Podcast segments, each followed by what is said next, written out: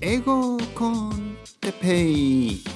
英語学習者の皆さんをいつもいつもいつも応援するポッドキャスト。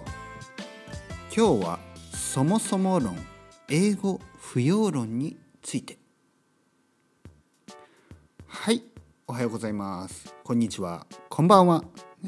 どの時間にどういうシチュエーションでこれを聞いてくれているか、ね、想像するに通勤通学の時、ね、掃除をしながら。僕がよくやるのは単純作業、ね、例えばじゃがいもの皮を剥いたり、ね、カレーを作りながら、ね、僕はポッドキャストを聞きます。皆さんはどういう人生のねどういうタイミングでこれを聞いてくれているんでしょうか。もしかしたら子供が寝ている間、ね、もしかしたら、えー、子供を迎えに行く間。もしかしたらリタイア後、ね、近くの公園を歩きながら。いろいろな状況が想像できますね。想像するだけで楽しい。どういうシチュエーションで聞いてくれてるんでしょうか？とは言いながら目的はただ一つ。英語に興味がある皆さんですね。目的はただ一つ。英語に関わる何かねそういう話を聞きたい。そういうわけで、えー、これを聞いてくれている。これはねあのー、一つのコミュニティですね。コミュニティ。ねコミュニティとか言うとちょっとねあれですけど コミュニティです。これは本当にコミュニティ。大事にしますよ。皆さん応援してます。今日も応援してます。頑張ってくださいね。それでは今日のあトピックですね。えー、英語不要論そもそも論についてちょっと話してみたいと思います。あの皆さんもですね、えー、英語を勉強しているとね、えー、勉強し始めの時とかねまだこう自分であのまあ自分では盛り上がっているけどまだルーティンが築けてない時とかねそういう時にあの僕もそうだったんですけど大学生の時ですね僕も英語を勉強を始めてあの友達とかに言われるんですよ。ね、友達とかに言うと「あ勉強してんの?」みたいな「英語やってんの?」みたいな「あうん英語やってんだ」いやこの間さ東南アジア行ってさあのなんか英語の必要さに気づいて勉強始めたんだよねまあそこまでクリアに言ってないですけどその時はね自分で勉強を始めたのもなんとなく漠然としてたんであのまあ勉強はじまあでも勉強始めたらまあすぐ気づくんですよ。友達だから。ね。友達とかクラスメートとかにね。でこういうことを言う人がいるんです。必ず。でもさそもそもさ英語なんているの？みたいな、ね、そもそも英語なんて必要じゃねえんじゃねえの？みたいなね。英語なんてさ使わないじゃん。みたいな。日本にいるし？みたいな。ね。留学でもすんの？とか。まあそういうまあ物言いですよ。ね。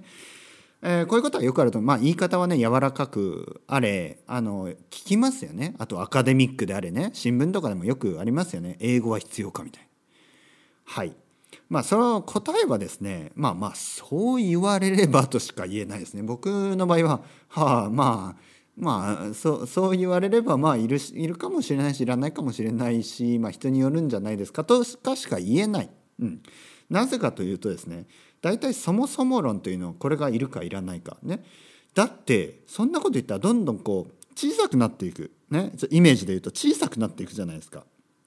例えばじゃあ車もいらないよね。うんうん。家もいらないよね。うんうん。仕事もいらなくね？別にあのー何？あの最低限の生活保護を受け入れればとか結婚もしなくてよくね？とか子供なんていらなくね？そういうふうにだんだんこう、まあ、小さくなって確かにいらないよねっていうふうになってあの、まあ、3食も食べなくてもよくね？とかね、えー、1食でよくね？とかもうとにかくなんかいろいろ減っていって旅行もしなくてよくね？外に出なくてもよくね？ネットもいらなくね？というふうに全部なくなっていくともう無になるんですよ。もう何もない4畳半の部屋であの下では親がねご飯を作って、えー、まあ、ネットもいらなくねになるともう本当にネットさえもなく、えー、もう本当に何もない人生で、まあ、終わるしかないですよね終了するもしくは生きている意味さえもなくなる。えー、まあそれでもいいんであればそうやってどんどん英語もいらなくねから全ていらなくねにね極端な例で言いますとね 極端な例で。僕はあの極論を結構考える方なんです。なぜかというと極論を見ると極論を考えれば結構あのその元にあるね考え方っていうのが見えてくるんですよ。だから英語なんていらなくね子供なんていらなくねもう全部いらなくねになると本当にねあの全部なくなります。ねその考え方は。で僕はですねどっちかというと ad ね英語で言うと ad です。けどこうかこう加えていくで考えてください。はい。で僕は大学生の時はある意味ですねニヒリズムな ニヒリストで結構ね皮肉屋さんで何、えー、て言うかな天の弱でですね僕も結構そういう考え方をよくしてたねいらなくねとかもうどうでもよくねみたいなね。でやっぱり気づくんですよ。そうするとね無になっていくと。で本当にね人間関係もどうでもよくねとかねそういうふうになっていくわけですよ。会社なんて何？社会なんてとかね。でそういう時にね僕にはね、まあ、音楽があったんですね。音楽が。ギターを弾いてたしバンドをやってたしあの常に音楽を聴いてたし。僕にとっては音楽が一つのね加えられたアディショナルなもんだったんですよねその時の。でで音楽があって、えー、何もない僕の人生に音楽があってどうなったかっていうと音楽あったからなんかこう色がついてた。ギリギリ色がついてた。もうかなり白黒です。かなりモノクロにギリギリ色がついたのは僕にとっては音楽だったんですよ。それでですねまああのその東南アジアをバックパッカーで回ってで英語の勉強を始めてね。でまあ最初はねちょっと疑心暗鬼というか、うん、こんなんね大丈夫なのかなとか思いながらでも洋画をね英語字幕で見始め。そして、えー、英語のねポッドキャストを聞き始め、ね、そして、えー、少しずつ英語は分かっていく。そうするとですねまあ大体英語は分かっていくのと同じように英語のね自分のルーティンができていく。なんかねなんか楽しかったですよ。なんかね今まで色がなかった人生に意味が持っててこう色がついてきた。実はねそれはまだ英語を使ってのあの世界が広がった色じゃなくそれは英語を勉強すること自体が僕にとってはかなり新鮮で僕にとっては意味を持たせる人生に意味を持たせるあの出来事だったんですね。だからそれが日々の英語の勉強によってなんかね意味があるように思えてくるんですよ。いろいろなものが人生が。なんか先がね今は大変だけど先は明るい。なんかね未来はね明るくしか見えなか見えなくなるんですよ。ねこういうた多分ジムに行ってる人とかそうだと思うんですけど今はあれだけど未来はね俺の未来の体はでかいぜ。そういう感じでこう今を前向きに生きれるのはやっぱりこう未来に待っているものがなんかあるっていうね期待感が生まれる。あの僕はねその頃バンド活動もかなり行き詰まっててあのなぜかというとバンドメンバーもやっぱりねあの地元に帰るとか。ね、結婚するとか、まあ、結婚はしないけど、まあ、彼女がいるとかいろいろですよいろいろな理由でねちょっとバンドはバラバラになってということでなんか俺どうしようかみたいなねただその英語があったからこそ少しね、えー、明るくなれたで僕はそんなもんだと思うんです初めは。うん、あのー実際の英語の英語を話すことによっての実利はかなりあります。実利。ね。かなりあります。あの例えば仕事が見つかる、ね、例えば仕事を見つけやすい。例えば会社で評価される。例えば給料が上がる、ね、 TOEIC 高得点があれば給料を上げてくれる会社もある、ね、そして、えー、外国人の、えー、と話ができる、ね。えー、ちょっと道を聞かれて答えられる、ね。まあ、そこに喜びを感じる人がどれだけいるのかわからないですけどあの僕の生徒さんはあのすごい楽しかったって言ってたね 楽しかったで嬉しかったね。3つを教えてあげられて嬉しかったみたいですどんだけいい人やねんってね僕は思いますけど。あのそういう人もいる。そして、えー、なんで関西弁なんですかねそこだけ、えー、僕は九州出身です。で、えー、そうですね。まあ留学ができる。留学をするとこう外国人の友達ができる、ね、そして外国人の彼女ができて結婚する、ね、僕みたいに国際結婚するっていうねそういうまあ英語はなかったら国際結婚してないですね。確かにね。確かにその通り。でまあそういう実利もあります、まあ、実利なんですかね。まだあの先は分かんないですけどね。それで、えーと、あとはまた英語を教えることができる。いろいろね世界が広がる。ネットの中であの YouTube 日本語だけじゃなくて英語の YouTube もスペイン語の YouTube を見ることができる。僕はね実はそれはかなり大きいと思います。情報があの増える、ね、情報っていう情報っていうとあれだな。あの僕が思うにもし日本語だけで今今僕は日本語だけでしか YouTube が見れないと考えると何て言うかな。ちょ怖いですね。怖い、うん、だって僕の本当に好きなチャンネルとかはあの英語とスペイン語なんですね。英語だったりスペイン語で日本語じゃないんですよね。あの日本語で好きなチャンネルあるかな。あのないですね。はっきり言って。追いかけてるチャンネル。日本語のチャンネルはないです。なんかねヒカ ヒカキンヒカキンとかねやっぱちょっと見ないですよね大人だし。だしなんかいろいろいるじゃないですかいろんな人たちが。でもあんまりね日本語の YouTube チャンネルってあんまり有益じゃないんですよね。あの楽しいけど有益じゃない気がします。なのであちょっとね時間の無駄うん。うん、まあまあ時間の無駄というのも失礼な話ですね。だ人その人によってはね意味があるかもしれないので。まあとにかくとにかくですよ。とにかくいろいろ含めいろいろなことを含めえー、やっぱり利益はあります。メリットはあります、ね、英語を勉強するメリットってあります。だから僕が言いたいのはそもそも論ですね。今日言ったそもそも論というのはもうそもそも論自体が英語に関しては意味がない。そもそも論って僕はあのすごい大事な考え方だと思うんですね。そもそもこれって必要なのってね会社とかで考えることはすごい大事だと思います。なぜかというともう大幅に無駄をカットできるかもしれないからねそもそも俺たちのやってるこの書類のあの作成って意味あるの？から始めればもしかしたらもう膨大な時間が削除できるかもしれない。でもねそもそも英語って必要あるのはもうね果てしない意味のない口論につながるだけなのでもうあの特に皆さんですね今英語を勉強しようかなって思ってる人はそもそも論はねもう考えなくていいし聞かなくていいと思います。よく実家とかでねやっぱりうちの親は全然そんな感じじゃないんですけどいるんですよそういうなんか、まあ、ネガティブな あのことを言うねあの親戚だったりっていると思うんですよ。ね、特になんかまあ田舎だからとは言わないけどやっぱり田舎の方がありえますよね僕は田舎出身だから思うけど英語なんているのみたいなね考える人がいると思うんですよ。ね、何年か後に僕があの外国人のね、えー、奥さんを連れてきたりするとあのそれでそんなことを言う人はいなくなるんですけどっていうのがだってねいるじゃんっていうふうになっちゃうんでね英語いるでしょみたいな。うん、なのであの何、て言うかなやっぱりこう外国人が全然いなかったりするとそういうとこの人は結構そういうふうに考える、えー、傾向があります。だからあの皆さんがですねいくら将来のことを思って英語を勉強しても外国人が一人もいないような街で勉強を始めた場合やっぱりそういうそもそも論って聞くと思うんですよそもそも英語なんているのみたいな。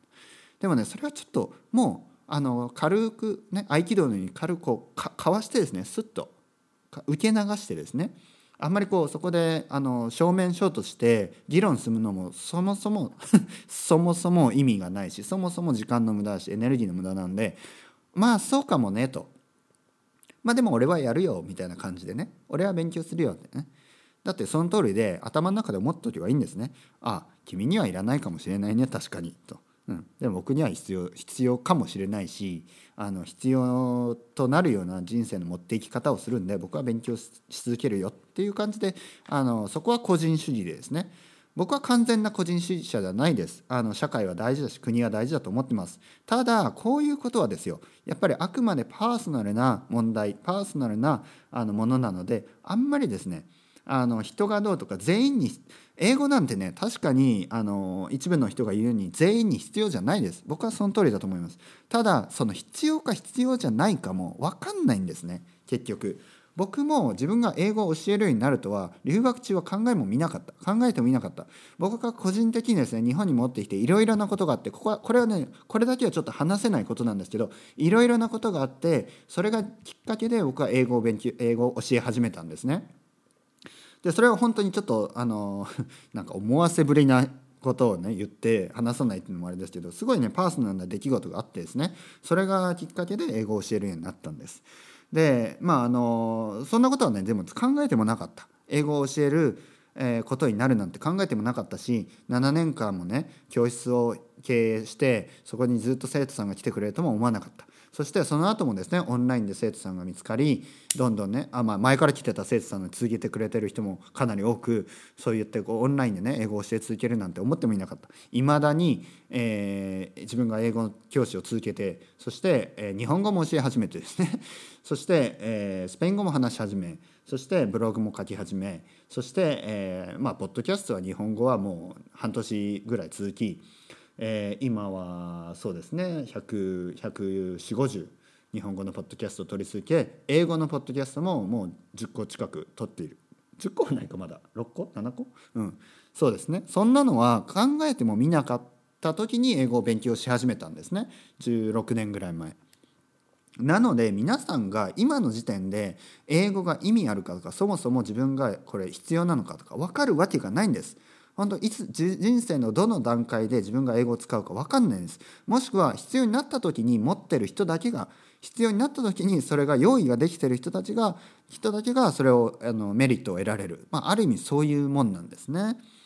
あの僕の親とかも僕が僕の奥さんがあのその日本語を話さない人とは思わなかったと思いますね。僕を育てた時とか僕が大学生の時まで、ね、思わなかったと思うんですね。うん、自分の親戚が外国人になるとか、ね、あとこっちの親とかね、えーまあ、英語で話す羽目になるとか思ってもなかったと思います。僕のいとこも含めて。いとこも含めていとこの奥さんが外国人になるとは思ってもなかった。で用意ができてないとやっぱり話せないんですよね。うん、で今から勉強してももちろん今から勉強した人はすごいと思います。でもねもう なんかあの勉強もできないっていうかまあいろいろあると思うんですよ。だからこれどの時点で必要になるかは本当に分かんない。でも英語はねやっといた方が僕はね押し押し押し売り系の英語のあの英語やった方がいいですよはやりたくない。なぜかというと押し押し売りって押し売りされるともともと買おうと思ってたもんでも買わない時ってありますよね。例えば僕はこの服いいなと思って洋服見ててもあの店員さんが来てかなりねかなりこうかなりこう押してくると僕は引いてしまうタイプなんですね。皆さんもそうと思います。ほとんどの日本人はそうだと思います。なんか押されると引いてしまう。だからあんまりね英語も僕は押したくないんですね。押したくないけどあのでやったら方がいいよとはあのまあ思いますね。ちょっともし本心を言っていいんだったらやっといた方がいいぜというふうに言います。なぜかといえば英語ほど英語ほどですね。あのいろいろな状況で使えることはないです。まず仕事。日本にこれから長く生活する、まあ、日本日本日本の外に行く予定があるんならなおさらですよもちろん。でも日本にずっとこれからのねこれからのあの世界が変わっていくね。この20 21世紀22世紀ね。ずっと生きていく、えー、この未来を生きていくに、えー、人にとってですね、まあ、ほとんどの人。あのもう東京オリンピックももちろんあるしオリンピックだけじゃないんです。もうとにかくこの英語の必要な時代はもうこの方向性は変わんないです。絶対変わんない。インターネットもあるし絶対ねこれから英語があの10年前より不必要になるなんてもうもうこれは本当天平地位がひっくり返ってもっていうぐらいあの変わんない。変わんないです。もう英語は必要になる一方。であの僕みたいに自分の子供とか自分のいとことか兄弟が外国人と結婚することも全然ありえるしその人が日本人日本語が全然話せないっていう可能性もすごいありえるわけです。ね、親友の友達が親友の恋人が親友の奥さんとか恋人とか旦那さんとかがアメリカ人とかアメリカ人じゃなくてもタイ人とかタイ人じゃなくてもエジプト人とかで英語で英語しか話さないね、英語で英語英語が一番身近な言葉？自分たちのね。だからエジプト語なんてアラブ語？アラビア語？なんて話せるわけないから英語で話をするしかない。こんな可能性全然ありるし会社ですね。会社で英語は必要になる。急に必要になる。そういう可能性だって全然あるし。あとは仕事で使わなくても自分が旅行海外旅行一生しない人なんてほとんどいないと思うんでまあいるかもしれないけどまあいてもいいんですけどそれこそいてもいいけどじゃあその人たちにとってはじゃあじゃあ海外旅行一切しないとしてもやっぱりネットです。ネット。インターネット上でやっぱり英語ができないとかなり厳しい、うん、ワードプレスのプラグインだって英語だけしかないしソフトウェアだって英語しかないしもう英語は読めないと結構困ります。英語読めないとじゃあじゃあそういうね英語でしかないものあをダウンロードしたりそういう使う時にその使い方の日本語のページを探すしかないですよね。だから日本語のページがあればいいけどない場合はそれ使えないっていう風になるんですね。YouTube もそうです。YouTube もそうですポッドキャストもそう。もうそれがあの英語字幕がついてない。あ違う日本語字幕がついてない。だったら見れないとか。もうそういう風にどんどんどんどん小さくなっていくんですね。逆に英語あればたくさんの情報が手に入る、ね、別に情報なんていらないっていう切り捨て方もそもそも情報なんていらない。またそもそも論で切り捨てはできます。確かに。でもあった方がいいよとしか言えないんですね。そういう人には僕の生活はあのほとんど半分英語だし半分僕の僕の一日を使う言葉はですねまあ読み読み聞き話まあこういう家庭環境もあるんですけどえー今 今バルセロナに住んでるんですが今はですね、えー、80%英語であ違うなそうですね8、うん、70%英語25%スペイン語で5%日本語です。日本語を使うのはこれを取っている時だけですね言葉として使うのは。そして読むのもあまあ読むのは意外と多いかな日本語は。でもあの YouTube とかポッドキャストはまず日本語は見ないですね僕の場合は。映画もあんま見ないですね。なのでえーそうですね。英語大事ですよ本当に。ね頑張っていきましょう。それでは皆さんまた。 Chao chao hasta luego。